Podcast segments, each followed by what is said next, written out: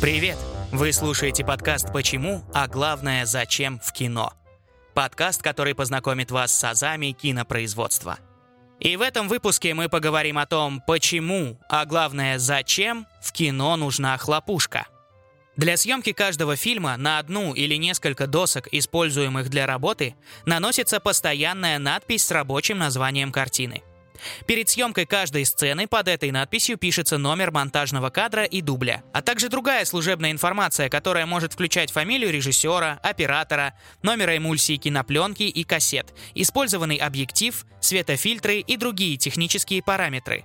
Последнее необходимо для определения оптимальных параметров дальнейшей цветокоррекции и причин брака в случае его возникновения. Во время съемки каждого дубля после запуска киносъемочного аппарата и звукового сигнала о начале синхронного хода камеры и звукозаписывающих устройств, ассистент помещает хлопушку с надписями перед объективом и отчетливо произносит основные данные о номере сцены и дубля вслух, после чего производит один хлопок и убирает доску из кадра. В результате номера кадра и дубля оказываются записанными в фонограмме и изображении – в некоторых случаях при невозможности съемки хлопушки в начале кадра ее снимают перед командой «Стоп», переворачивая обычно вверх ногами. При последующей синхронизации пленок с изображением и звуком на звукомонтажном столе, кадрик с заснятым моментом удара хлопушки и звук ее щелчка на фонограмме совмещаются. Запись номеров кадра и дубля позволяет подобрать соответствующие друг другу отрезок кинопленки и часть исходной фонограммы, исключая путаницу. При немой съемке изображение хлопушки снимается для систематизации отснятого материала. В этом случае хлопок не производится, а вместо этого рука помещается поверх или между частями доски.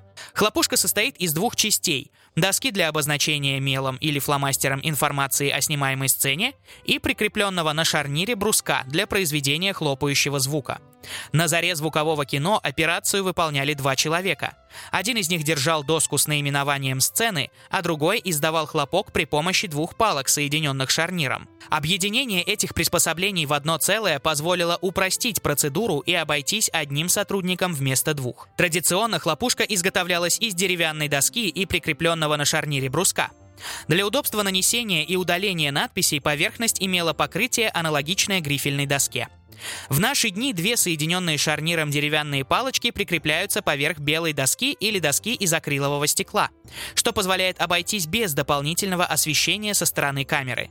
Иногда используется встроенная подсветка. Существуют хлопушки с индикатором временного кода на цифровом светодиодном дисплее, которые синхронизируются от какого-либо источника, например, камеры.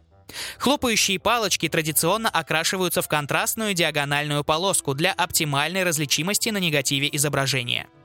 Современные технологии позволяют производить синхронизацию изображения и звука без использования хлопушки, по стартовым отметкам или по временному коду. Однако систематизация отснятого материала без использования доски с надписями может быть затруднена. Поэтому доска с хлопушкой используется до сегодняшнего дня, выполняя функции разметки отснятого материала по сценам, дублям и другим параметрам. При традиционной оптической технологии кинопроизводства использовалась черная доска и белый мел для надписей. Цифровая технология Digital Intermediate допускает применение белой доски и черного маркера. Объясняется это тем, что на негативе надпись мелом выглядит темной на светлом фоне, что удобно при отборе отрезков кинопленки для склейки. Современный цифровой монтаж происходит без физической склейки кинопленки после ее сканирования. В последнее время все чаще используется готовое изображение, снятое цифровой кинокамерой. И в обоих случаях при монтаже идет работа с позитивным изображением на мониторе.